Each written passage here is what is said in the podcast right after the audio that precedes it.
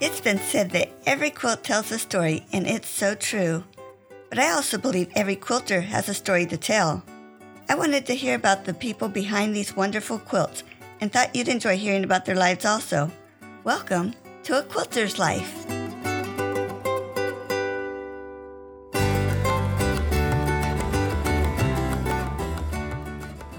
After 30 years of traveling and lecturing, Barbara Dieges retired. Although she still has a website with blocks of the month, quilts, crafts, and projects, as well as selling her patterns. Does that sound like retirement? Oh, yeah, and she still is teaching online at Academy of Quilting. What a remarkable lady.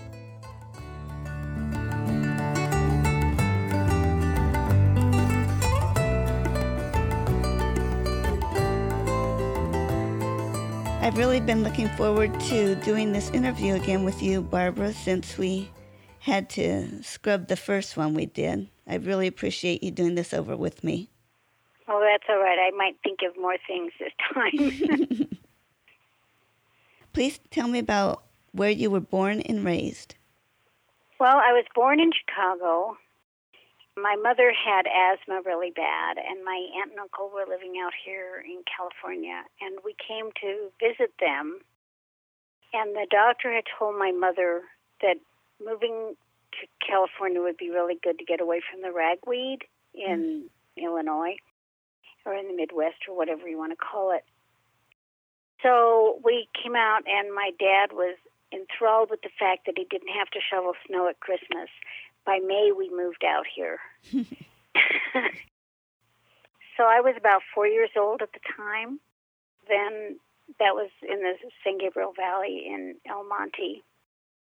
Lived there until uh, high school, mid high school. We moved up to Oregon briefly for about a year, and I loved it up there. And I wanted to stay, but my dad couldn't find work up there. He was a general contractor, cabinet maker, and there people make do or do without, and so he just was not finding any work. And mm-hmm. so we were up there because my aunt had been widowed and she was on 300 acres of orchard and couldn't handle it by herself. And so we were there, and then she met a man who she married, and so we weren't needed. Hmm. so, so we came back to California to my disappointment. So we lived in the Pasadena area until I met my husband in 1966. We lived in the general area until 1996 when we moved up to Tehachapi. Being in the country, getting away from the city was a big thing for us, and I was thrilled because it reminded me of my time up in Oregon, where I, um, I just, you know, being out and the wildlife, and is just awesome here. We had elk this morning at our bedroom window. Neat. But during that time in Pasadena, I took classes in creative stitchery. I grew up with knitting and embroidery and all of that. That was kind of my thing as we were raising family. I loved doing creative stitchery, and then I got involved in needlepoint and just anything to do with threads. so I did a cross stitch, and most of my things were all my own design.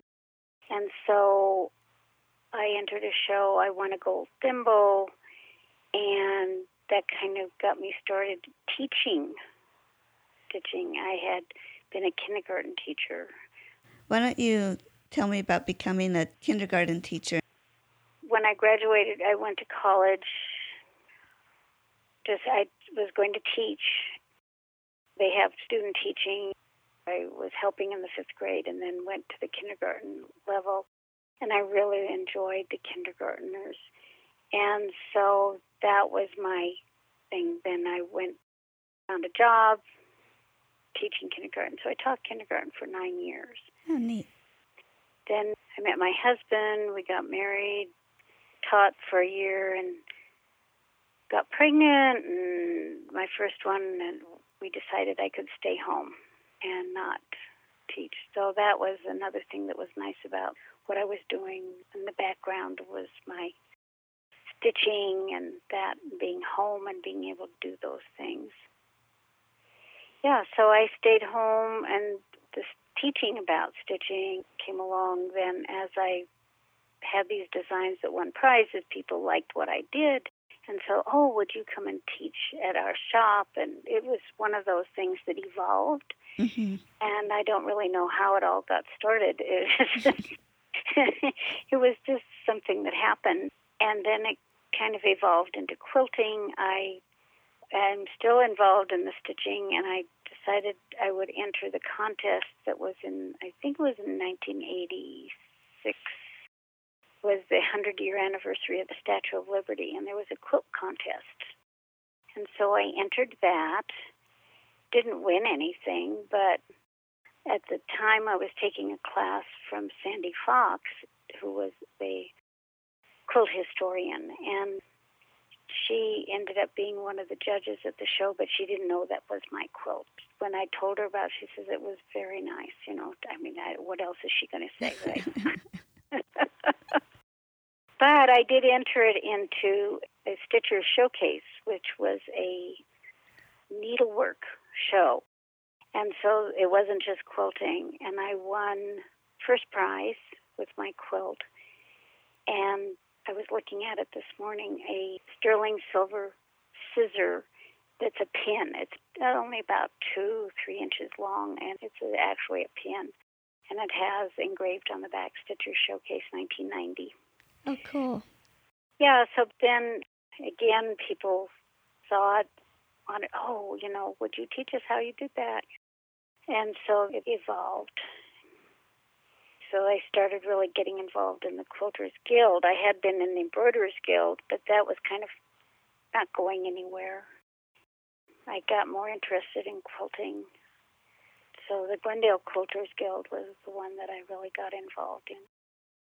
Again, all my quilts were originals. I very seldom do a pattern from someone. It's Like, no, I got to do my own thing. I don't know why that is.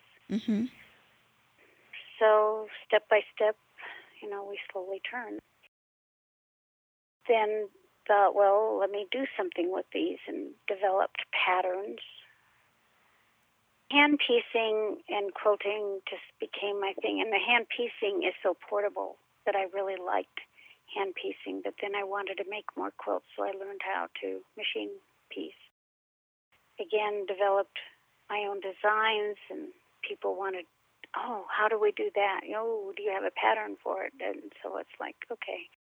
So it was a process. You mentioned embroidery. Were there other crafts besides embroidery and quilting that you've done? Um, the embroidery has kind of gone by the wayside. I learned how to knit when I was a little girl from my grandmother and my aunts. And sewing too. I mean, all of that was something that I learned as I was growing up. But knitting is something that I do, and I was delighted that I taught my two granddaughters how to knit while they were here. I had fun. tried to teach them before when they came to visit, but it didn't click. And now it did, and so it was like, oh yes, and and they were stuck on the plane going home, and I got a picture of one of them knitting, on the way home. So it was like, yes. How fun. And baking bread. I've been making my husband's sandwich rolls for years. And so now with all this shutdown, I have a freezer full of yeast, but they talked about sourdough. And I thought, well, let me try sourdough. And oh my gosh, it's magic. I've got this sourdough starter that I use to make these rolls. Mm-hmm. No yeast. It's awesome. I really enjoyed doing that. But I think it's inherited. My mother's family had a bakery in Germany for quite a few generations.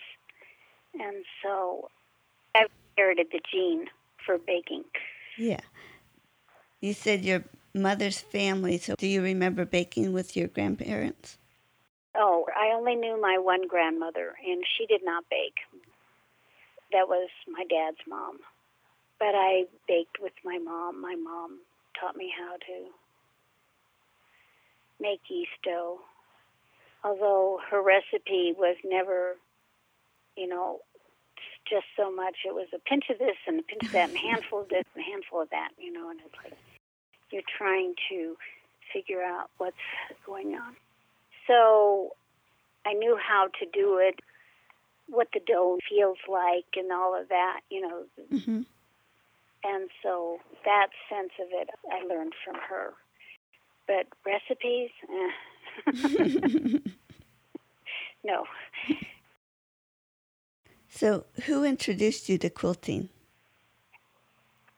I I don't know if it was the opportunity to take a class on quilt history. Judith Tasker Mount was the teacher of the first class I took, and then I took a class from Sandy Fox, and they were ongoing classes. They were just all year long, and you would just go once a month to the class and discuss history and maybe patterns would be shared. But basically, it was more about history of quilting, some technique, but not really. And as I say, it was more hand piecing, so that was something that I learned there was on the hand piecing, but not machine piecing or quilting. You know, oh, and hand quilting. Hand quilting was a big thing with Sandy Fox, Hmm. and with Judith also. And that's where I learned how to use my favorite little quilting tool is Aunt Becky's finger protector. Oh my gosh, it saved my fingers underneath the quilt because I have quilted, hand quilted quite a bit. And I don't know how I could have done it without that. Hmm. I do know a lot of people don't bother using something underneath, they use their fingers, but I have no calluses. I use three thimbles for hand quilting. A thimble on my middle finger, and then a rubber finger either on my index finger or on my thumb or both. And then I have Aunt Becky's finger protector underneath and on the other side. And pulling the needle is so much easier with two rubber fingers. I just cut up an old rubber glove. Hmm. They last for quite a long time, and then I get two more. You got ten with each set of gloves. and those are things that I really use for hand quilting. So I just finished one for our Glendale Quilt Show that was supposed to take place end of March, which it didn't happen. So. Mhm. So, you still do hand quilting? Yes. I do a little bit of machine quilting, but only on things that are more um, utility type things, you know, placemats or table runners or things like that where I want to get them finished and in use. Mhm. And the hand quilting is something that, for instance, if I've hand appliqued on a quilt, it has to be hand quilted. It's like I didn't put all that work into the quilt top just to sit down and buzz through it with the machine. You know, I just, no. it would be an insult to my way of thinking for all Mhm. that handwork that I did on the quilt top. yeah. Yeah, it takes longer, but that's okay. We've got winters here where you snuggle under the quilt and you quilt. So I enjoy that part of Mhm. it. Very relaxing. Except when I've got a deadline. ah, I've got to get this done now. Could you describe your favorite quilt pattern or a quilt you have made? it's really hard to nail it down. I would say probably My snow crystals quilt is my favorite. But then I really like my Christmas quilt. I don't know what it is about those two. The Snow Crystals quilt did get on the cover of Quilter's newsletter, so maybe that's why it is. when it was in Houston, I got a phone call from them and asked, "Could you send it to us and so we can take a picture of it for our cover?" So that was nice. They're all gone now too. Quilter's newsletter gone. Just sad. Yeah. Magazine. That must have been a neat feeling when you saw your quilt on a Oh, publication. and I got a call from someone, and she asked me if she could purchase it, and it was like, no, um, I don't think so. I should have thought about it, maybe it was so out of the blue. I should have thought about it and maybe called her back and said, "Well, I want twenty thousand dollars for it," and see what she said. but I didn't. I didn't do that, and I thought about it later. But it was like, oh well. It was one of those things. Again, a lot of handwork. Uh, it was all hand appliqued snowflakes and hand quilted, therefore, and um, and it was a king size quilt. So Wow. yeah, we sleep under it during the winter because it's nice and cozy. It's got a wool bat in it. Hmm. That's my winter quilt, and I have a summer quilt, which is all machine quilted and machine pieced.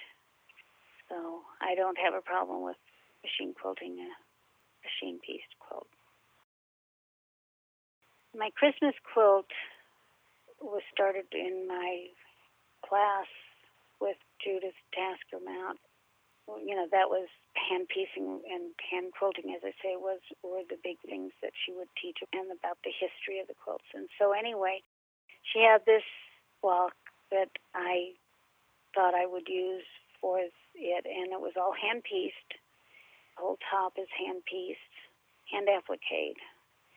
Then we went on a trip, and I found an antique quilt that I fell in love with. The only problem is the block has 96, I think it's 96 pieces in it. Wow. It's a Lemoyne star, and then each point has half a star coming off of it. when I realized I was going to have to make so many pieces, it was like, no, I don't think so. So I used it as the centerpiece of the Christmas quilt, and then used the block from the class in the corners, and then I hand appliqued the wreaths, and then pieced and designed the border, which was a ribbon. So that became a very special quilt because, as I say, it was all handwork, Wow. Hand pieced, hand appliqued, and hand quilted. Sounds very detailed. Yes. Because of this quilt, I think that's where my quilting career got started. I entered in in the Glendale Quilt Show and it won a prize. So once it wins a prize, people kind of look at it twice and want you know know about the person and all of that. And uh, this lady, Michelle Shoesmith, had it and she contacted me. She says, "I love that quilt.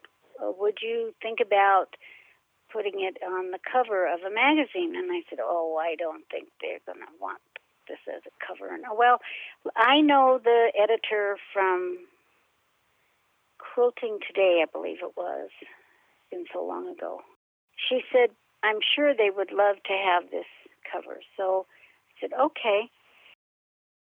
She uh, asked me if I would like to print the pattern for sale, and I go, "Oh, I've never done that." And you know, I mean, I had done other things, but not a whole book, and uh, you know, just all of this. And so she said, "Okay, we'll work together on it. And so actually, we did. We printed that one. Then I did a similar pattern called Patriotic Celebration, and she did a pattern for that. So she actually got everything printed and edited and all of that. And then once we had those out there, then I was asked to teach and all of that. And then people asked me to come and teach at their guilds, and it was like, oh my gosh, I have to talk to the people. and because I had a collection of quilts by then, I went on the road with my first talk was where I've been and how I got here. And I brought all my quilts from my very first one, which was a bedspread for my daughter's room, and oh, that was really a mess. On the back, you turn it over and you go, oh my gosh, because I didn't know I could. At that point, when I first made that, it was before I got even involved in quilting. It was just a really, you know, machine quilting, you know, and that it was oh, it was a mess. But I brought that because I wanted them to see. You don't necessarily start out making beautiful stuff right off the bat, mm-hmm. you know. And then after a while, I got tired of doing just that one talk, and so I developed my play called A Thread Runs Through It, and I happened to take a class on one person plays. I only took the class because I was doing these talks and I wanted to find another way of expressing myself. And he wanted us to write a play. And it was like, well, how do I write a play? And I thought, oh, well, I'll write it based on my quilts. So that, again, was just our experiences up here on the mountain. I've done most of my quilting up here I had done some down in Pasadena, but mm, you know it wasn't that exciting. But up here, there were different things that happened, and I just brought those stories into my quilting and ended up with this play. And that was very successful. We traveled all over the country with that. And then I thought, well, maybe I could write a book about my quilts that I do and the patterns that I developed, and sent that to American Quilt Society, and they picked it up and wrote it. And I got to pick the title and the cover picture, um, which is not something usually that happens when you write a book. The, hmm. the publisher is the one who does all of that. But I had sent them some pictures and they, oh, we like this picture because it was antique things, it was old things, and that's what I based it on. Is this lady who lived in the 1860s or so, and she was a quilter, and she did all her quilts by hand until her husband brought home a sewing machine for her, and then she didn't even know what to do with it. So that was part of my play. So that was a lot of fun. So you wrote the play and then it became a book. You said you went around with the play. Was it like a one person play? It was just me talking about my quilts and I was dressed as a little old lady and I had an old trunk and I had the quilts all piled up on it and I had two quilts in the background. On my website about my book, I think I have some pictures of it. I'm sitting there in a rocking chair. I bring a rocking chair, or they give me a rocking chair depending on what was going on. You know, if mm-hmm. and I did find a folding rocking chair finally, and so I brought that, and that was easier to get in the car. and I'm supposedly sitting on my front porch talking to a visitor, and just telling her all about my quilts. Neat. So glad you stopped by. You know, and so yeah. on. So neat. And then yeah. you had mentioned before about traveling like through Canada and them checking your yes. car. Um, that was one of my last. I did a couple guild events after that, but that was basically my last hurrah, so to speak.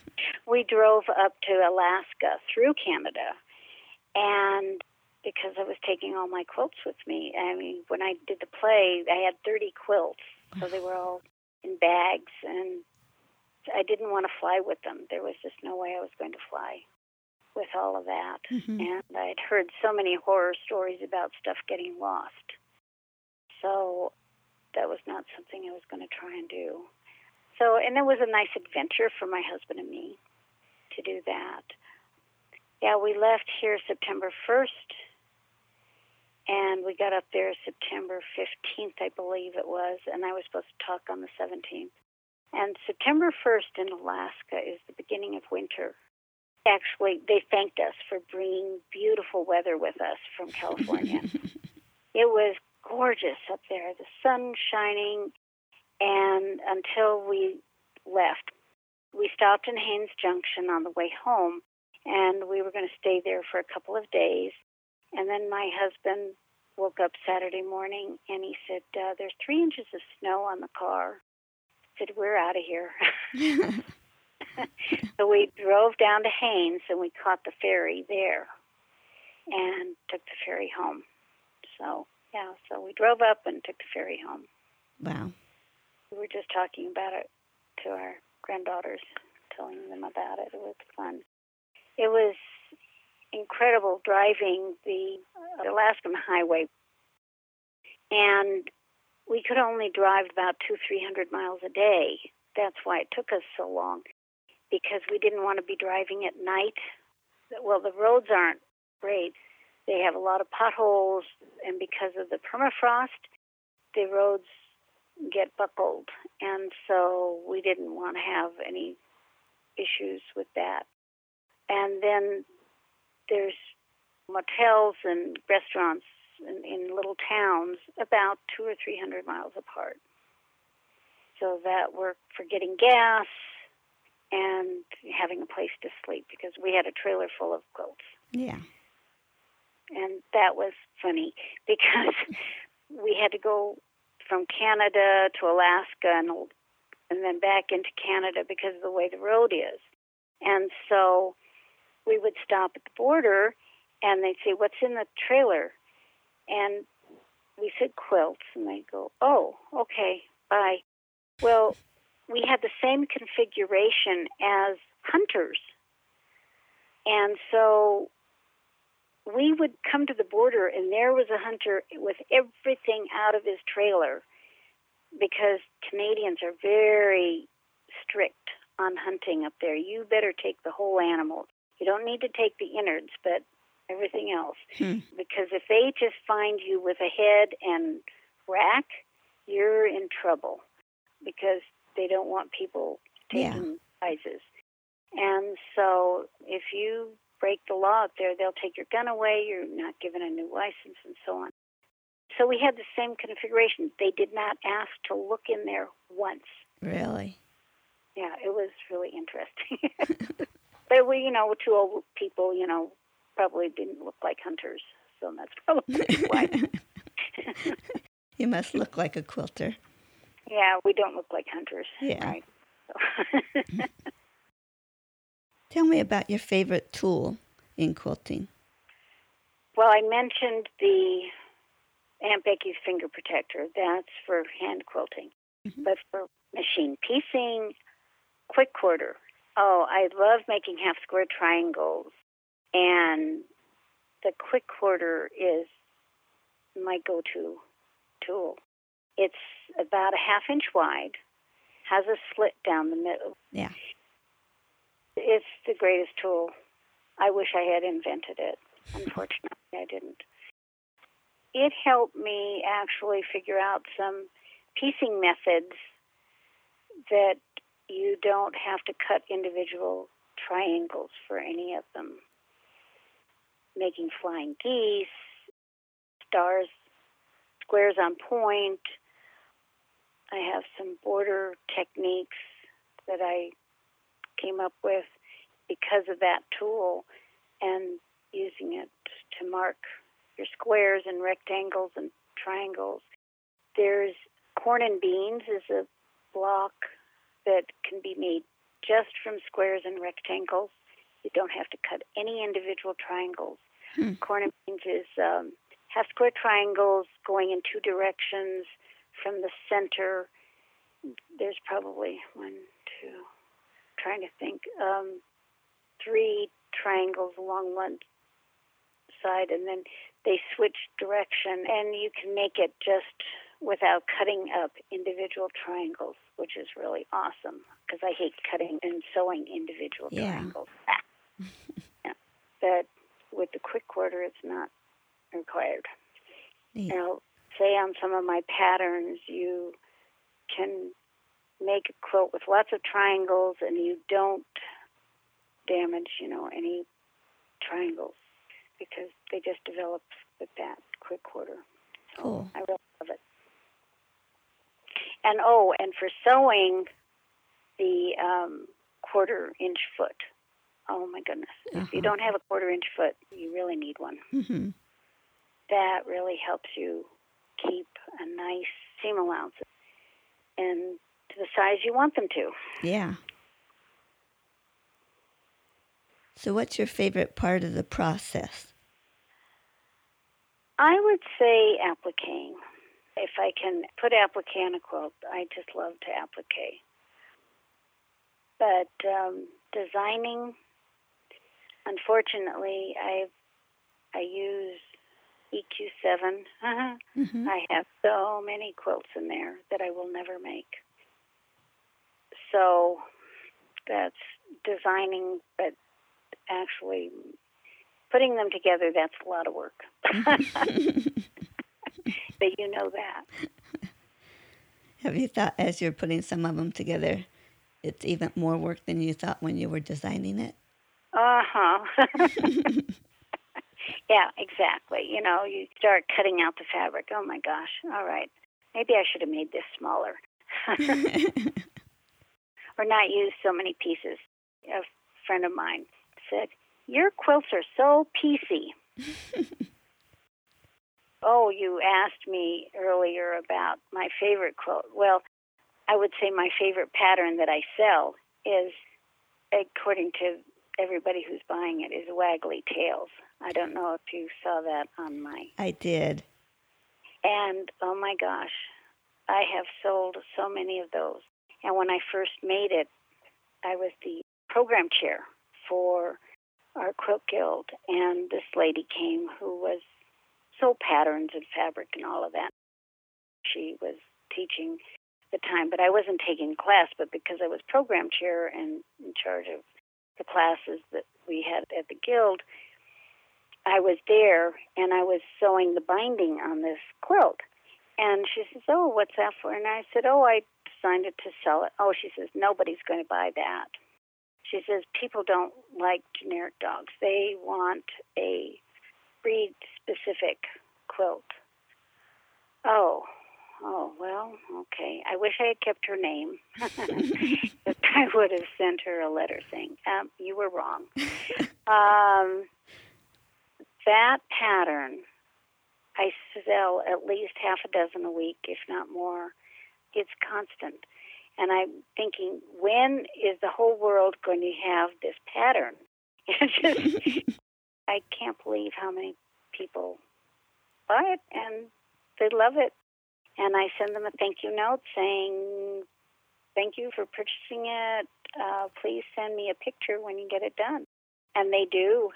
I'm so thrilled when I see them in other people's fabrics. It just that to me is the exciting part of a pattern is not designing the pattern but getting responses from people that they love it and they send you pictures of it and seeing it in someone else's fabrics is just exciting just thrilled yeah do you remember the first time you got to see one of your patterns made by somebody else and that feeling it gave you um the first time no but I'm thinking about this lady in my guild made the patriotic celebration and she entered it in a show and said, "Oh, I put it into a show and I went to see it." I was thrilled. It's so special. Yeah, you made it in fabric, you put it on paper and you put it out there and what does someone else do with it? That's what's so exciting. And well, and I taught the Christmas celebration quilt, and I would see those quilts develop, and that was just so. I, I can't even describe it. It just was wow. Mm-hmm. That I mean, yeah, that's about as much as I can describe it. It um, it's exciting when people do what you've tried to do, and because of my website and my blog, and I do the applique block of the month. I haven't done it this year. I'm doing a mystery quilt this year, but I've had a couple of people send me pictures as they are developing the quilt, and I had this one lady every year for two years because it was a two-year alphabet quilt, and she kept right up with me. And so mm-hmm. actually she did better than me. And she actually got the quilt together before i did. I don't know how to describe it but it's very very special. Maybe like giving birth.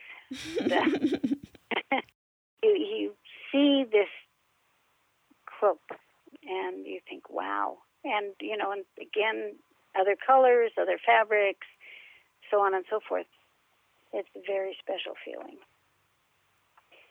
can you tell me about your worst quilting experience, or was that oh. your daughter's quilt? Uh, no, no, that wasn't the worst one. The Okay. worst one was where I decided to machine quilt a king size quilt on my machine. I had done little things, you know, just to learn how to move around. But, you know, they were like potholders or placemats, you know, so little tiny things. And I, well, I can do this. Yeah. hmm the problem is, I didn't realize I should have safety pinned it or straight pins with those little silicone things you put on the tips. But I didn't realize I thread basted it. and the problem was I caught a thread of the basting with the foot. And all of a sudden, the quilt is pulling towards me, and I can't figure out what's going on. And it's like this monster is coming to eat me or something. I don't know. And it was, and I go to grab for it, and I get my finger under the needle. Oh no. Well, of course, I pull away immediately. Well, I broke the needle, and there's this piece of needle sticking out of my finger. And uh, I pull it out, and I got blood all over the quilt. And, well, hydrogen peroxide took it out. put a bandage on my finger, and put it away. I ended up giving it to our guild for Loving Hands quilts for people, and so I gave it to them, and they finished it. Someone pulled all the stitches out and redid it and gave it to someone. So I didn't want to touch it after that. I was done with it. Yeah. But then I did machine quilt a Bargello quilt, and that was fine. But I learned safety pins, not thread basting. hmm Thread basting is fine for hand quilting, and Yeah. that's what you need to do for that, but not for machine quilting. So that was my worst quilting experience. Yeah, I don't consider my daughter's quilt because it was like basically my first quilt, and I didn't know any better, know anything about quilting at that point. I Had nothing to do. I was home. Uh, I was still teaching at that point, and then I was three months pregnant, and they required me to take leave of absence. Hmm. And then when my children were going to school, my gosh, the teachers could teach up until the last minute, but not not when I was teaching. But that was a long time ago, Wow. over 50 years ago. So. Mhm. Why do you make quilts? What is it about making quilts that you want to make a quilt instead of another hobby or craft? I read your question and I've thought about it. I don't have a clue. Um, I think it's more or less, I like the geometric shapes and working with fabric And I think that has a lot to do with it. It's putting it together and designing it and turning it out in fabric instead of wood or stone or stained glass. I tried stained glass once and I didn't like it. It was too hard. Hmm. Yeah, not hard. It was a hard surface, and you had to be careful not to cut yourself and all of that. And I thought, no, mm-mm. My daughter made a little stained glass window that I'm looking at, um, but that was not my thing. And you know, and it's easy to make geometric shapes in glass, but it was this cutting it and sharp edges and hard surface that turn me off. Yeah. So, I think it's being able to do geometric shapes in soft fabrics. Other than that, I have no clue. so, who do you make them for? For my children, for my grandchildren, for me, I have yet to sell some quilts, and I need to do that. I need to downsize, and so I'm going to have to sell some of them. I've sold a few, but not that many. I've sold ones that don't mean anything to me. You know that I I put them together just to see what it looked like. Okay, mm-hmm. I can sell that. Yeah, but quilts that mean something to me. Uh, you know, I made it because I was inspired by something, and um, those I don't know what I'm going to do with. My daughter is going to have to figure out what to do with. them. that's what I've decided. But I will sell some of the ones that I have, just to downsize a bit. Now, we talked about tips along the way, but is there a special tip or some tips that you would like to share with me? Yeah, other than using the tools that I talked about, I do know that if you want to design a quilt, it's easier to do it on your computer than using paper and graph paper. Because that's how my very first quilts were designed was with graph paper. And once you could design them on the computer, oh my gosh. Yeah, being able to see it in what it might look like in colors and fabrics I think the computer programs, especially the EQ programs, are really wonderful. Yeah. I, I haven't gotten into EQ8 that much. EQ7 is still my go to one when I want to figure something out. Are they very different? Yeah, they've upgraded certain things, and so I just haven't gotten into the, you know, when you get used to something, right? Hard to, oh, now I have to do it this way. Mm-hmm you know, so I go back to EQ7. So I'm sure they won't appreciate that, but well, my husband bought me EQ8, so I I've never tried EQ7. I was just curious what I missed. Oh well, then if you're going to use EQ8, then it'll be the same. It's just as I say, they upgraded and changed some things the way they do it, and so I'm used to doing it the old way and to change my habits is very hard on me. so if you haven't used EQ7, you'll be fine with EQ8. Okay. It's a lot of fun to design. Yeah. Yeah. I see that you're a faculty member at Academy of Quilting. Can you tell me a little about that? Yes, it started out as Quilt University, and a lady here, I think she was down in one of the southern states, um, Virginia. Yeah, I think she was in Virginia. And she ran that for many years, and I was part of that and taught my different classes there. And then uh, she passed away, and this lady from New Zealand purchased it hmm. from the lady's husband, and she changed the name.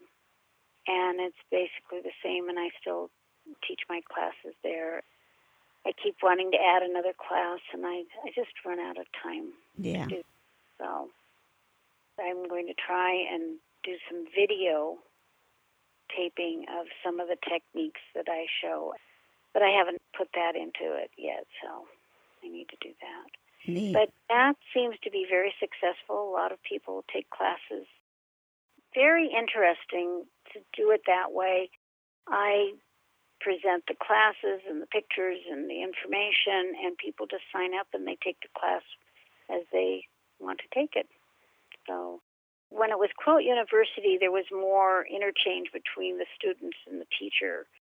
But this is more, you just take it on your own, and if you have any questions, you can talk to the teacher about it. But I don't hear from anybody, but they take classes, so. Oh, neat. And I really like the way you sign your emails. I thought that was really cute. Peacefully yours. when did you start using that?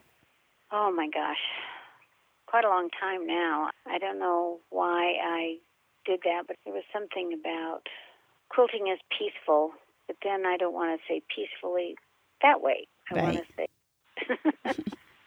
so, I could tell you were into quilting seeing that signature peacefully Oh. piecing your quilt. right, right. You were talking about since I have a business, trying to sell patterns. Once the internet came on, I thought, oh, I need a website. So we bought this book, How to Design a Website in a Weekend. Well, took him a lot longer than that because I had more than one page. I had lots of pages. So mm-hmm. my husband designed my website back in 2000. And then I slowly got involved in WordPress. And once I went to WordPress, he said, I'm done. I don't know anything about that. but I had a friend who helped me with it. And so that's how I've been selling my patterns is through the website. Then there was Craftsy for a little while, and now they're gone. And Mhm. Craftsy was a great source for selling patterns. Then I started doing a blog, and that's been fun being in touch with people. I wish people would comment more frequently on the blog, but they don't. They No. don't. And I know they're coming to read it because I can see how many people are there, and I have a lot of people who get my newsletter. I guess they want the free patterns, but uh, you know, get Yeah. every month. So I know they're signed up for that.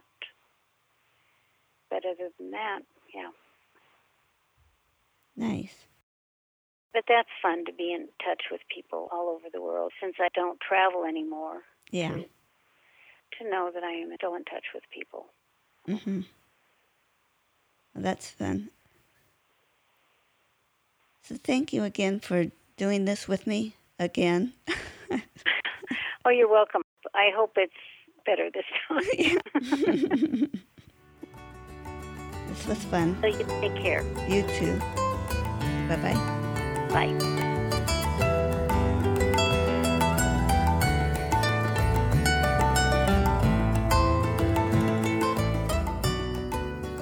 I'm so glad you joined me for this episode of A Quilter's Life.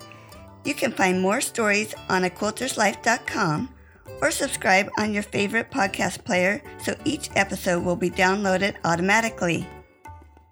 If you're enjoying this podcast, would you consider leaving a review as it helps others to find the show? Also, I want to hear about you and your wonderful quilts. Please contact me, Paula Chamberlain, through the website or a Quilter's Life Facebook group to set up an interview.